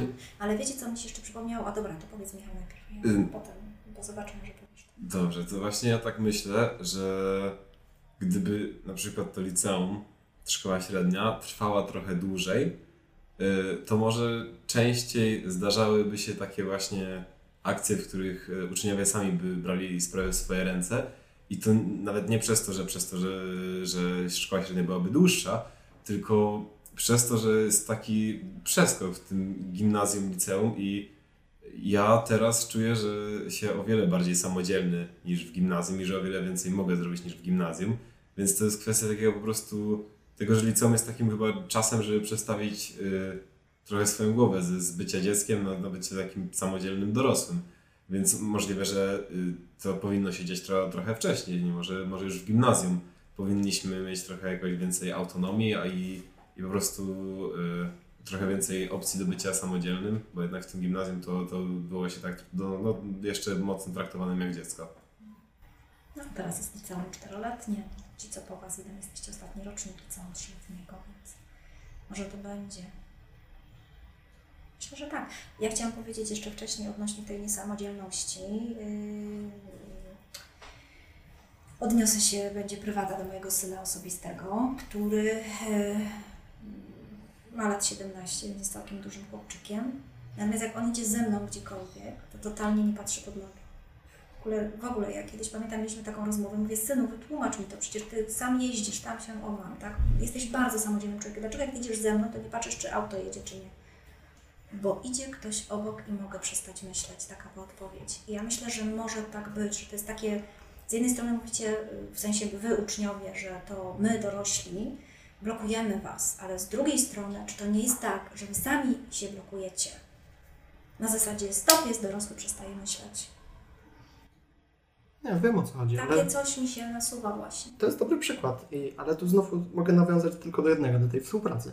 I czy z tym projektem e, dotyczącym tych anten z Wi-Fi, e, to myślę, że można by to było zrobić razem. Nie zawsze, no, co nauczyciel ma do roboty, tak? e, No. no, no właśnie, no właśnie. Wiedziałem, że to była taka sentencja, której inaczej nie powinienem. Ale co, co nauczyciel ma zrobić? No, myślę, że nauczyciel powinien pełnić funkcję może nie wychowawcy, nie nauczyciela, a motywatora. Takiego, takiego silnika do działania, napędzacza do działania i, i czasami no, pomagać nam. I to też trochę, może nie odbiera nam samodzielności, ale znowu pokazuje nam, jak, jak coś zrobić. Tak, to się. Naprawdę dyskutowaliśmy wiele razy na tym. Ja zawsze jest moje zadanie, to jest motywacja. Co nie jest prostym zadaniem, oj nie. Gdzieś tam jeszcze e, pomiędzy, teraz mi się przypomniało, uciekł nam, e, uciekł nam mm, gdzieś tam temat o tym, o tych e, wspólnych e, połączeniach pomiędzy lekcjami, czyli gdzieś tam, gdzie tam na geografii, matematyka czy fizyka, skąd to się bierze. Ostatnio e, i pani, i pan e, prowadzili projekt Interdyscyplinarny. interdyscyplinarny. Międzyprzedmiotowy. tak, na czym on polegał? Projekt polegał na tym, żeby połączyć umiejętności z różnych przedmiotów do przeprowadzenia badań dotyczącego, dotyczących internetu rzeczy w usługach. I grupy w jednej klasie miały wykorzystać narzędzia informatyczne, matematyczne czy też e, geograficzne do tego, żeby e, zbadać, jak internet rzeczy może wpłynąć na nasze życie, konkretnie na usługi. I cały projekt kończył się przygotowaniem, przeprowadzeniem badań, ankiety, prezentacji, która to potem prezentacja została przedstawiana na auli dla innej e, klasy. Tam jeszcze były badania świadomości na temat Mhm. właśnie wśród, co, co, co ludzie wiedzą o tym konkretnym temacie. I to było super. Ja miałem okazję być e, widownią, zresztą nasza klasa częściowa, która jeszcze zjawiła się wtedy w szkole, mieliśmy okazję być. I ja miałem okazję e, trochę prześwietlić tych przedstawicieli tych projektów. I, i to, była, to było coś, co, co, co dodatkowo mnie natknęło, że oni musieli sami opracować temat, sami wykonać badania, więc na tą samodzielność było postawione w projekcie, za to szapoba ogromne. E, I dodatkowo sami musieli to przedstawić, zaprezentować, wyjść na aulę przed, przed nas, publicznością. I nieważne, kto by to był, e, publiczność to publiczność, czyli ktoś to słucha, ktoś to zwraca uwagę e, na potknięcia, na to, na to co jest ciekawe. I ja zwróciłem na to uwagę. Też rozmawialiśmy prywatnie, że, że oni bardzo się stresowali i pewnie dla niejednego z nich to było jedno z pierwszych wystąpień takich pu- publicznych, no to już jest wystąpienie przed kimś. Więc ja się cieszę, że, że znowu jest taka możliwość, bo to jest pewna możliwość i, i doszukuję się takiego czegoś w szkole więcej. E, było to coś super, samo, sama możliwość wyjścia na scenę, e, powiedzenia o czymś, o czym się wcześniej powiedziało. I pomimo tego, że oni się przygotowali, oni wiedzieli, o czym będą mówić, oni wiedzieli, jak będą mówić, to nadal gdzieś tam byli ścięci, gdzieś tam mieli e, e, upchane brzuchy, czy też spięte ramiona. No to było widać po samej postawie. Ja tam się gdzieś tam generalnie e, interesuję psychologiem wizerunku, e, więc e, mam takie upośledzenie, że zwracam na to uwagę. E, była jedna dziewczyna z jednym chłopakiem, którzy się nie stresowali. Z czego to wynikało? Bo pani i pan znacie ich chyba z osobiście, uczycie, tak? Czy... Tak, tak, tak. Natomiast nie wiem. Nie, nie, nie wiem, ja chyba nie zakodowałam tego, kto się nie stresował, ale to też wynikało z tego, że sama się stresowałam, bo to było naprawdę dość takie duże wyzwanie, oczywiście. Co wy myślicie, że A skąd nauczyciele ten- się nie stresują? No nie wiem, skąd ten stres wynikał w takim razie? Eee, Skąd? Stąd, że no coś tam nie zadziałało ze sprzętem na początku, oni się zdenerwowali, więc, więc, więc to była jedna rzecz. Druga rzecz też, no ja im kibicowałam po prostu. Dla nas to też był, była nowość zupełna. Pierwszy raz robiliśmy, znaczy ja robiłam projekt drugi raz, bo wcześniej też tutaj u nas w szkole, ale w innej klasie i z innymi osobami. Natomiast oni to robili podczas pracy zdalnej, prezentowali podczas pracy zdalnej, więc nie było tego, tego aspektu właśnie takiego, tego, as- te, no, tego konkretnego wystąpienia przed publicznością. Natomiast y, no, ja sama chciałam z- z- zobaczyć, jak to wyjdzie i w ogóle. I tyle, no. Tak się stresuję po prostu, bo, bo się przejmuję, no. Jakbym się nie przejmowała, to bym się nie stresowała. No, ja myślę, że, że, Myślę, że to tak że trochę w takiej, takiej relacji jak matka i syn, czy matka i córka. W Może stylu, tak być. tak, że pani podchodzi, że to, że to trochę z, od pani wyszła inicjatywa, czy to też pomysł e, i pod pani patronatem oni to robili. E, no, więc, więc to może z tego wynikać. Może z tego wynikać. Pan się stresował? się nie stresował. Ja się nie stresowałem. A czy pan się kiedyś stresuje w życiu? Tak, stresuję się. Przy jakich okazjach? Bo o stresie w moim położeniu mówimy za mało. W jakich okazjach się stresuję? Tak, A to dajcie mi chwilkę na na zastanowienie. spokojnie. To może Budyn, ty się w jakich okazjach, przy jakich okazjach się stresujesz? Ja się bardzo rzadko stresuję, ja się prawie w ogóle nie stresuję. Stresowałeś się przed tą rozmową? Mm, nie, nie, nie powiedziałbym. W sensie to było. y, Nie powiem, że byłem totalnie rozluźniony, ale na pewno trochę stres to jest trochę za dużo powiedziane. Wiem o co chodzi. Po prostu to jest, e, myślę, spotkanie z czymś nowym. Jak spotykamy się z czymś nowym, z czym czym mamy do czynienia po raz pierwszy, to naturalnym oczywiście odruchem jest, że tego nie znamy i nie wiemy jak to wyjdzie. Więc e, no ty już miałeś okazję tam w tym 11 odcinku. E, Jeśli ktoś nie słuchał, to gorąco zachęcamy. O tym samym temacie, czyli o co chodzi w szkole. Więc ty już miałeś tę okazję. Ale pani się stresowała przed rozmową? Tak, Tak. oczywiście. Z tego, że jest to po raz pierwszy? Tak. Ja jestem osobą bardzo głęboko introwertyczną i dla mnie w ogóle wystąpienie przed publicznością to jest jedna wielka katastrofa. I tyle. Więc ja, ja przekraczam granicę swojego, swojego komfortu non-stop. Jak wracam do domu po lekcjach, to muszę reagować. Wychodzi pani to na dobre, czy? No jasne, rozwijam się. Ja, Czyli wychodzenia poza granicę To znaczy ja komfortu. jestem osobą, staram się przynajmniej być osobą taką, która jeżeli w coś wierzy i coś uważa za słuszne, to to robi. Jeżeli ja uważam za słuszne, że ludzie powinni porzucać swoje, wychodzić poza strefę swojego komfortu, to to robię. Tyle. I mam doświadczenie dzięki temu. I mogę Wam wtedy powiedzieć, słuchajcie, to się da zrobić, bo wiem to po sobie, tak? To nie jest tak, że przeczytałam tylko w książce. No. I takich nauczycieli nam trzeba. Panie Michale, czym się pan stresuje? Ja nie będę tutaj o różnych problemach egzystencjalnych które stresują mnie najbardziej. Ale przed tym spotkaniem e, nie, ale myślę, że tak jak budyń, takie, tak, tak na początku troszkę e, niepokoju. E, na początku wystąpień publicznych też. Znaczy ten moment, kiedy trzeba zacząć mówić i hmm, jeszcze, jeszcze nie wiadomo, jak, jak, jak, jak się sytuacja rozwinie, no to, to wiem, że, że no, dwie minutki to głos mi drży, mam tego świadomość, nie potrafię nad tym zapanować. Tak, więc chyba najbardziej przy okazji takich y, publicznych wystąpień, albo też w momencie, kiedy mam się przeciwstawić grupie o różnych poglądach od, od moich, to wtedy też. Okej. Tak myślałem, czy, czy ja się stresuję na jakichś lekcjach. Ja tą osobą nie jestem. Chyba budyń ty też nie. Na Absolutnie. żadnych. No, także. Wyluzowani. No, ale to, to może... Czyli trzeba zapewnić im nowych doświadczeń. Wiem, W że klasie trzeciej na matematyce i geografii będzie jeden wielki stres. Ale myślę, że to bardzo, to bardzo sprzyja, bo ja na przykład osobiście jestem samoukiem i dużo rzeczy się samych nauczyłem. W stylu montowania filmików, nagrywanie. E, uczę się jak mówić, nagrywając ten podcast. Także witam wszystkich w mojej lekcji samodzielnej. E, I, I ogromnie dużo rzeczy, których się uczę sam. Oczywiście szukając jakiejś tam pomocy. E, Czy też jak kiedyś będę mm, podatki rozliczał, to, to pewnie poszukam mm, pomocy w internecie, ale myślę, że to jest takie samouctwo. E, Więc gdzieś tam przy pomocy internetu. I też myślę, że jak będę wtedy to robił, to poszukam w internecie informacji na ten temat. A ja wpadłam właśnie na pomysł, tak od parę minut temu, że robimy w przyszłym roku projekt interdyscyplinarny a propos buduję dom. Tak. Wszystko, kup Tak. wszystko. Tak.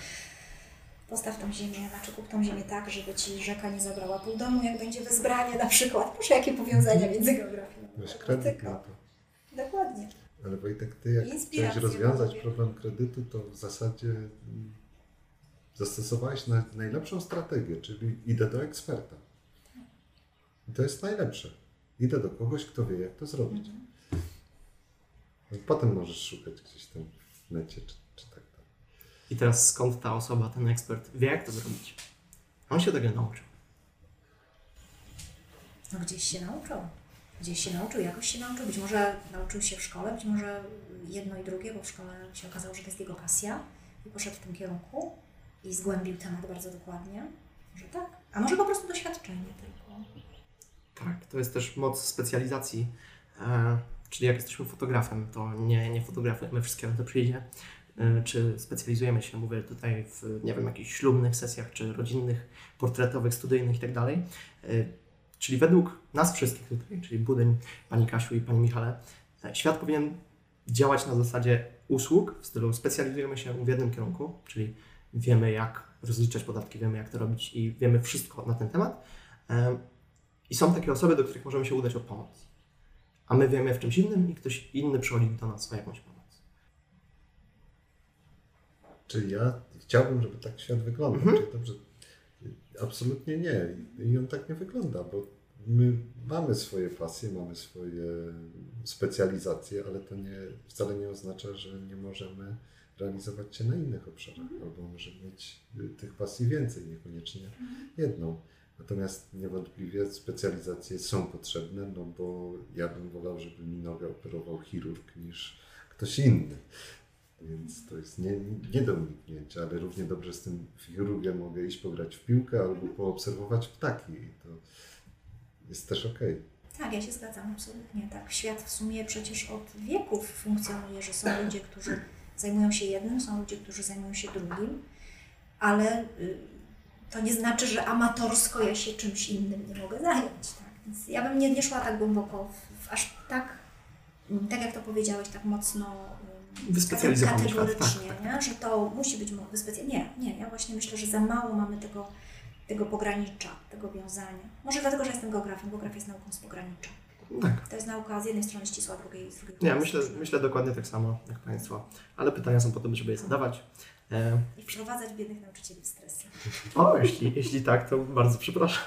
Tak jest moje zadanie też między innymi. Przedostatnie pytanie, myślę. E, Zacznijmy od budynia. Jakie kompetencje są najważniejsze?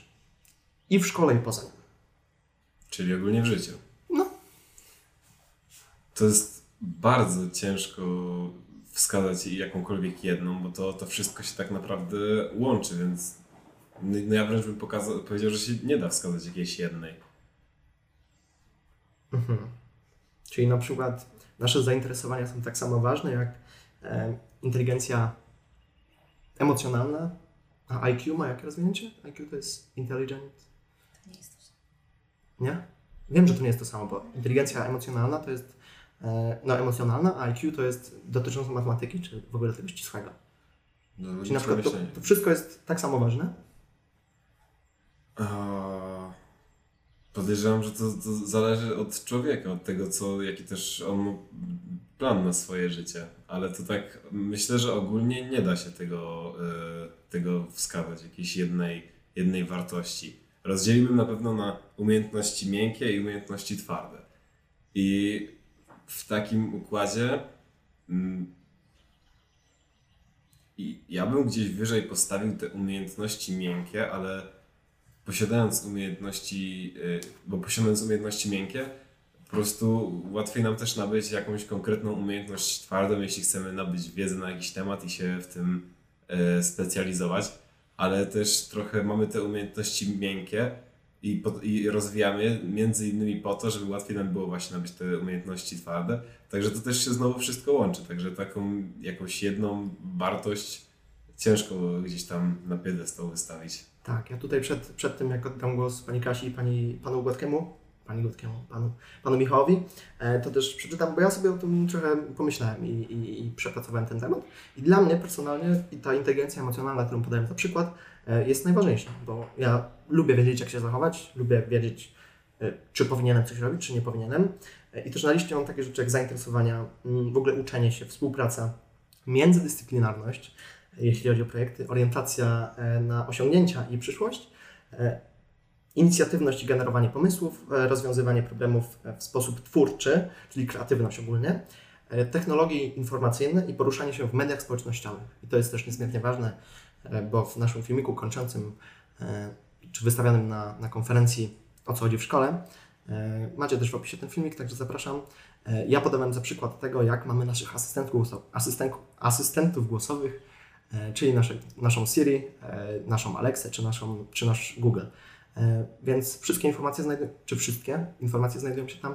Nie wiem, pewnie większość tak i, i pewnie większość tych znaczących informacji, których nadal uczy szkoła, e, gdzieś tam się znajdują, więc jakie kompetencje są najważniejsze? Wracamy do podstawy, Pani Kasiu. Y, y, które są najważniejsze? To, co czytałeś wcześniej, to jest któryś raport, prawda? Z Mm, któregoś też, raportu. tak. No właśnie, i jeżeli się Głos. sięgnie wstecz, sięgnie wstecz, to y, one się zmieniają. One się zmieniają. Dlatego y, warto sięgnąć do wcześniejszych raportów. Tam y, k- hierarchizacja tych kompetencji jest troszeczkę inna. Y, To wynika z prostej rzeczy. My po prostu nie wiemy, co nam będzie potrzebne. My możemy przewidywać, prognozować, co nam będzie w świecie potrzebne na podstawie tego, jak, w którym kierunku świat się rozwija. I dlatego to jest takie trudne. Dlatego to jest takie trudne. Te kompetencje, które tam wymieniłeś, no to, jest, to są praktycznie wszystko kompetencje miękkie. To jest to, co miało Tak, wcześniej. tak. To są wszystko kompetencje miękkie i one są na tym etapie naprawdę ważne. Ja tak jeszcze tutaj się może posłużę a propos te twarde, czyli taka twarda wiedza, wiedza, czyli uwaga, informacje i umiejętność posługiwania się nimi, bo to jest dopiero wiedza, prawda? To nie jest tak, że mam w głowie zestaw informacji.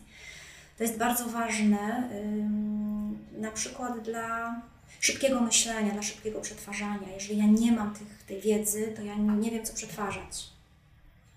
Więc ym, to też nie jest tak do końca, że wiedza nam jest zupełnie niepotrzebna w sensie tego, tych, tych, tych twardych kompetencji. Jednak powinny one być. I myślę, że szkoła może za bardzo w tej chwili nastawia się na, znaczy na pewno za bardzo na, na właśnie tą wiedzę twardą.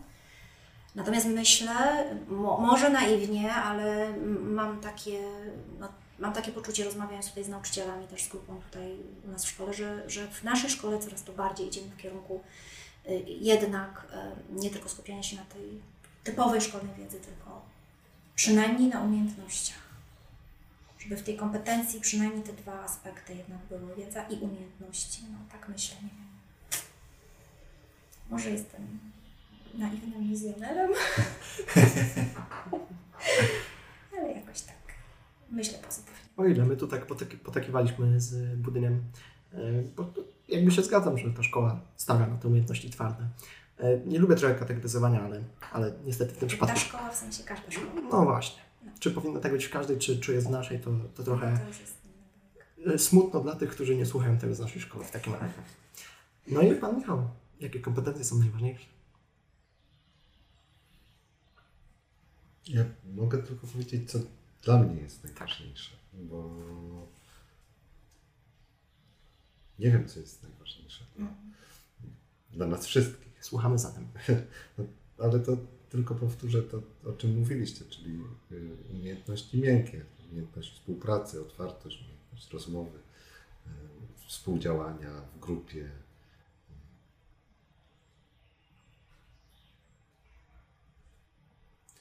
Umiejętność komunikowania swoich myśli w sposób y,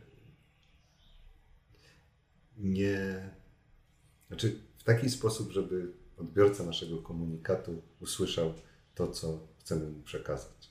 Czyli ten komunikat musi być odpowiednio sformułowany i też no nasza cała postawa powinna być taka, żeby ktoś miał chęć nas, nas posłuchać.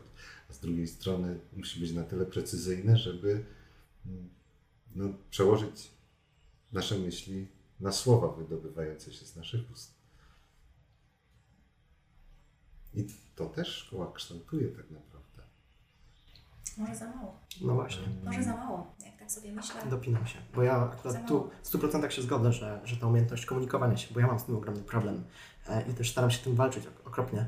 E, nie zawsze moje myśli potrafię przelać na, na odpowiedni komunikat i to jest mój problem i zdaję sobie z tego sprawę i walczę z tym, ale nie zawsze mi się to udaje. I też nie pomagają mi może osoby, do której kierowany jest komunikat, ale też doszukuję się problemu, walczę z tym, ciągle myślę o tym, e, ale myślę, że faktycznie za mało, za mało tego jest w szkole. Więc e, do nauczycieli, którzy słuchają, a wiem, że słuchają z innych szkół e, czy z innych tutaj środowisk, zachęcamy do, do właśnie współpracowania, o, o której mówiliśmy przez cały ten podcast, e, do współpracowania, do, do komunikowania się z nami uczniami, do nieprowadzenia monologów, do, do dawania nam okazji, do dawania nam jakichś nowych rzeczy, nowości, dawania nam czasami wolnej własnej ręki i proszę się nie zatracać przy tym, proszę zostać przy tym naszymi mentorami, tutorami, czasami e, osobami, którzy, którzy nam potowarzyszą w tej drodze, bo, bo takie jest zadanie nauczyciela w moim odczuciu. Wojtek, powiedziałeś, że ten ostatni tydzień nauki w szkole to tak mało kto przychodzi. Mhm. A z mojej perspektywy y, to był chyba jeden z najważniejszych tygodni w y, mojej pracy nauczyciela. W mojej ucznia też. Bo to był tydzień, który spędziliśmy y, razem, ale z innymi grupami na rozmowach, na opowiadaniu sobie o, o życiu, o naszych poglądach na szkołę, ale też na, na różne inne sprawy. Ja uważam, że ten czas był bardzo wartościowy. Dla mnie, dla mnie tak, mam nadzieję, że dla moich rozmówców tak samo. Ja jeszcze podam tutaj, zgadza się, zgadzam się z Michałem oczywiście, podam jeszcze przykład. Jest klasa w szkole, gdzie chodzi do szkoły jedna dziewczynka. Jedna. I tak się akurat zdarzyło, że była u nas na piętrze. No i zadaliśmy jej pytanie, dlaczego w ogóle chodzisz do szkoły w tym tygodniu jako jedna, jedyna osoba? Ona mówi, że to był najlepszy tydzień ever, ponieważ ona była w laboratorium chemicznym, robiła doświadczenia, siedziała przed mikroskopem, pracowała nad czymś. Każda lekcja na matematyce y, indywidualnie rozwiązała jakiś problem. Słuchajcie, to było dla niej najlepszy tydzień. Bo ona przez to dostała jakby uwagę mm, tej osoby prowadzącej, która podążyła za jej pasjami, za jej jakąś tam ciekawością. No i nagle się okazało, że, że to był całkiem fajny tydzień. Dla mnie to jest upiorne, że właśnie najmniej ludzi było w tym najlepszym okresie. I tu odniosę się do popularnego stwierdzenia. Ja strasznie to wiążę z tym, o tej budowaniu świadomości, że w szkole nie chodzi o oceny, w szkole chodzi o relacje. Przytaczam tu koła początku rozmowy w wypowiedzi pani Kasi, bo chodzi o relacje, chodzi o to, żeby rozmawiać. Więc ja się zgadzam w 100%, że ten tydzień to był najbardziej wartościowy tydzień mojej edukacji. I to bez skrupułów potrafię powiedzieć, e, nie było lepszego tygodnia, w którym dowiedziałbym, czy znalazłbym jakieś inne aspekty, czy inne, inną parę oczu, którą potrafię patrzeć z innej perspektywy. Więc to dało mi do myślenia i pomimo jakichś tam zaciągów do filozofii, którą każdy z nas ma głęboko w to wierzę, to naprawdę było to dla mnie no, przy, pewne przeżycie, pewne przeżycie, które, które było cudowne.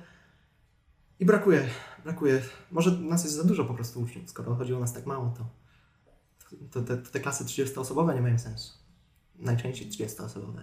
No to jest też taka rzecz, na którą nauczyciele od lat narzekają. Że Mhm. klasy są za duże. No. Ale też być może moglibyśmy sobie zorganizować taką przestrzeń, e, żeby się spotykać. Mhm. Nieformalnie, no powiedzmy w kawiarence. To jest świetny pomysł w ogóle, żeby wyjść z tej roli nauczyciela i pokazać się ze strony człowieczej. Bo Dziękujemy. nie, poważnie, no myślę, że na lekcjach, na lekcjach czy to pani, czy pan nie mają do tego okazji, to też takie spotkania w kawiarence. Nie no, nie mówię, że no, to jest te komunikaty.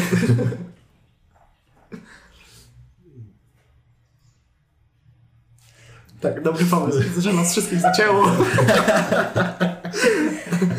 Chciałam powiedzieć poza anteną, ale to już powiem. Pamiętam, jak mój syn był mały, mały jeszcze i przyszedł kiedyś do mnie i powiedział, ale wiesz, mamo, ja teraz, to ja już patrzę na nauczycieli zupełnie inaczej, bo ja wiem, że nauczyciel to też jest człowiek. Mając matkę nauczycielkę w domu, więc no, nie, to jest też ach te stereotypy, ach te stereotypy. Nawet Trzeba tego, nawet tego nie dostrzegamy jako Tak. uczniowie. Ja też, bo myśmy zaczęli rozmowę o podcaście, bo posłuchałem ostatniego, gdzie dostało się matematyce. Y, I naprawdę, nie wiem Kasia jak ty, ale ja często czuję się przez uczniów ograniczany do roli matematyka. Zgadzam się. Nie? Tak, tak, tak na nas patrzycie, że ja jestem matematykiem i tak naprawdę całe moje życie A nie człowiekiem. A nie człowiekiem, co pięknie to teraz wyszło. No, no, trochę, no, Ale proszę o tym mówić, bo to jest ważne. no, trochę, trochę może tak. I, jestem ograniczany do takiej roli matematyka. No, to, to pan na rowerze jeździ? A, albo ja- jakikolwiek aspekt matematyczny się pojawia w czyimś życiu, to jestem z tym, z tym, z tym kojarzony. No, tak jest. Więc myślę, że tu jest chyba pole do pracy dla obydwu stron. Wniosek, trzeba rozmawiać Tak? Niezmiernie. Niezmiernie. Trzeba słuchać i rozmawiać. słuchać i rozmawiać. Słuchać i O, rozmawiać. o, tak. Tak, więc kończąc już powolutku, co jeszcze? Zacznę od Pani, Pani Kasiu. Co jeszcze chciałaby Pani dodać? Czy ja wiem? Myślę tak sobie, że tak siedząc tutaj rozmawiając z Wami, że kurczę, coś z tego będzie. Że naprawdę, naprawdę warto pokazywać swój punkt widzenia, słuchać punktu widzenia innego człowieka, bo dzięki temu no, jest jakiś rozwój przed nami. No. Także myślę, że dla mnie to była największa wartość, tak? że ja mogłam sobie tutaj usiąść i posłuchać i podyskutować. I ta dyskusja była fajna, owocna, dała pewne dla mnie wnioski. Mi się już takie klapki tutaj otwierają, bójcie się. tak, bo ja od razu zaraz Przestała być człowiekiem. Przestała być człowiekiem. Wydaje mi się, że... Nie, nie myślałem o tym w ten sposób wcześniej nawet, więc dobrze, Pani Michale. Nie, to taki... Ale nie, że, ale naprawdę, bo ja, ja tak myślę, że, że nauczyciele są ograniczani do przedmiotu, którego uczą. Brakuje, znaczy, czy brakuje im ludzkości czy człowieczeństwa, nie wiem, ale brakuje tego, że my o tym nie wiemy. Że my nie wiemy, że są też ludźmi, a nie nauczycielami. Myślimy nauczyciel, myślimy o tym, kto siedzi w szkole na krześle. Nie myślimy o tym, co robi poza tym, po, poza tą instytucją. Ale ja myślę, że to jest taki błąd, który nie, nie dotyczy tylko nauczycieli, bo my często przydajemy e, osobom, które zajmują albo jakieś stanowisko, albo mają jakiś tytuł naukowy, jakieś takie zupełnie nadludzkie cechy. E, Moja przyjaciółka skrzypaczka opowiadała mi o swoim e, fanie muzyki, który jak dowiedział się, że ona sama przygotowuje obiad i kroi marchewkę, to nie mógł uwierzyć, jak ona tymi palcami, spod których się wydobywają boskie dźwięki, jest w stanie kroić marchewkę. I mi się to nie składało mu się w całość. My tak szufladkujemy sobie, bo porządkujemy sobie świat w ten sposób i no, warto z tych szuflad wychodzić. Tak, zdecydowanie, a ja jeszcze tutaj wrzucę taki mały na koniec kijmrowisko. Jak chcecie coś wiedzieć, to pytajcie. Po prostu. No i zapytaliśmy. I gadamy. Zapytaj, to, zapytaj, to udzielę odpowiedzi. Tak, Nie będę się narzucać. Ja znowu powtarzam, że, że, że liczę, że każdy nauczyciel byłby taki, bo nie brakuje też y, przeciwieństw państwa, mam wrażenie, którzy no, nie chcą się pokazywać, chcą się ograniczyć do tej roli i przychodzą tutaj do pracy, a nie do, no, do ludzi. Ja, ja chciałbym, żeby nauczyciele przychodzili do ludzi, a nie do pracy. Ja mm, chyba nie miałem okazji odpowiedzieć na jedno z Twoich pierwszych pytań e, o cechy dobrego nauczyciela. E, Myślę, że niezbędna jest dojrzałość wewnętrzna do tego, żeby być dobrym nauczycielem. E, Poczucie własnej wartości i dojrzałość. I bycie specjalistą w swojej dziedzinie. No bo to też daje poczucie pewności. Jeżeli czuję się pewnie w tym przedmiocie, który uczę, to, to, to daje mi poczucie pewności. Jak mam wewnętrzną dojrzałość, to nie, nie boję się tego, że popełnię błąd na lekcji, czy że zrobię z siebie wariata, czy cokolwiek. bo Wiem, że to w żaden sposób mnie nie określi. Być może jest tak, że niektóre osoby czują się niepewnie i, i zamykają się, żeby czuć się bezpiecznie. To jest ich sposób na, na bezpieczeństwo. A ja jeszcze dodam na koniec, że naiwnie jednak myślę, że u nas w szkole jest takich osób, o których mówicie, naprawdę zdecydowana mniejszość, że większość jest ludzi otwartych. Może czekają na sygnał. Ja, przy, ja przywołam, bo ja strasznie zgadzam się z twierdzeniem, z kim się zadajesz, takim się stajesz, więc im więcej nauczycieli, nie wiem jak to określić do końca, takich chętnych na zmiany, chętnych do poznawania siebie, nie, nie przychodzących do pracy, do pracy tylko do, do ludzi, do nas, do uczniów, do dzieci, e, to tym więcej tych nauczycieli będzie. I, i poglądy się zmieniają w stosunku do, może nie, nie poglądy, ale e, nasze podejście zmienia się w stosunku do tego, z kim się zadajemy. E, Więc liczę, może złudnie, może nie. To ja mam challenge dla Ciebie, Wojtek. Mhm. Następna rozmowa z tymi osobami, które nie były Tak. oczywistym wyborem. Tak, ja myślałem o tym w ogóle jeszcze przed panem i panią, e, żeby zaprosić tutaj osobę, która nie ma takich opinii tak jak my. Bo myślę, że my tam się gdzieś zgrywamy mniej więcej na tym samym polu, przynajmniej stoimy po tej jednej stronie barykady. Gdzieś tam rozchodząc się na Ja nie stoję po żadnej stronie. No tak, no właśnie, no, no, ale próbuję to mniej więcej zobrazować sobie. E, a są osoby, które no, mogę to, to jest duże uproszczenie, są zamknięte i, i nie, są nie są chętne na zmiany, e, więc myślę, że będę jeszcze takie rozmowy z takimi, żeby poznać też ich punkt widzenia. Ale na razie chcę jeszcze budować swoją opinię i, i, i opinię innych i, e, i myślę, że takie rozmowy właśnie są budujące. Nie tylko dla nas, ale dla słuchaczy również. Jeszcze, jeszcze budyń, e, Ciebie nie spytałem. Mm, Co jeszcze chciałbyś dodać? To ja mógłbym taką konkluzją już w sumie rzucić i trochę podsumować. Proszę, Przynajmniej proszę. tak z mojej perspektywy. e, To po pierwsze utwierdziłem się w przekonaniu, że, że zmiany są jak najbardziej możliwe. I e, po drugie utwierdziłem się w przekonaniu, że szerzenie świadomości dużo daje. Także tak to z mojej perspektywy wygląda. Tak. No i to tyle. To tyle. Także dziękuję pięknie Pani Kasiu, Pani Michale. No i budyń też Michale. Także dwóch Michałów się spotkało, porozmawiało. E, Także dziękuję. E, I liczę na więcej takich konstruktywnych rozmów i, i rozmów, które dają do myślenia, które otwierają pewne ścieżki, o których normalnie byśmy nie pomyśleli, że nauczy się to też człowiek, że uczeń przychodzi się uczyć. Także ja Wam dziękuję pięknie i liczę na więcej takich. E, No i to tyle. Dziękuję pięknie. Dziękuję. Dziękuję.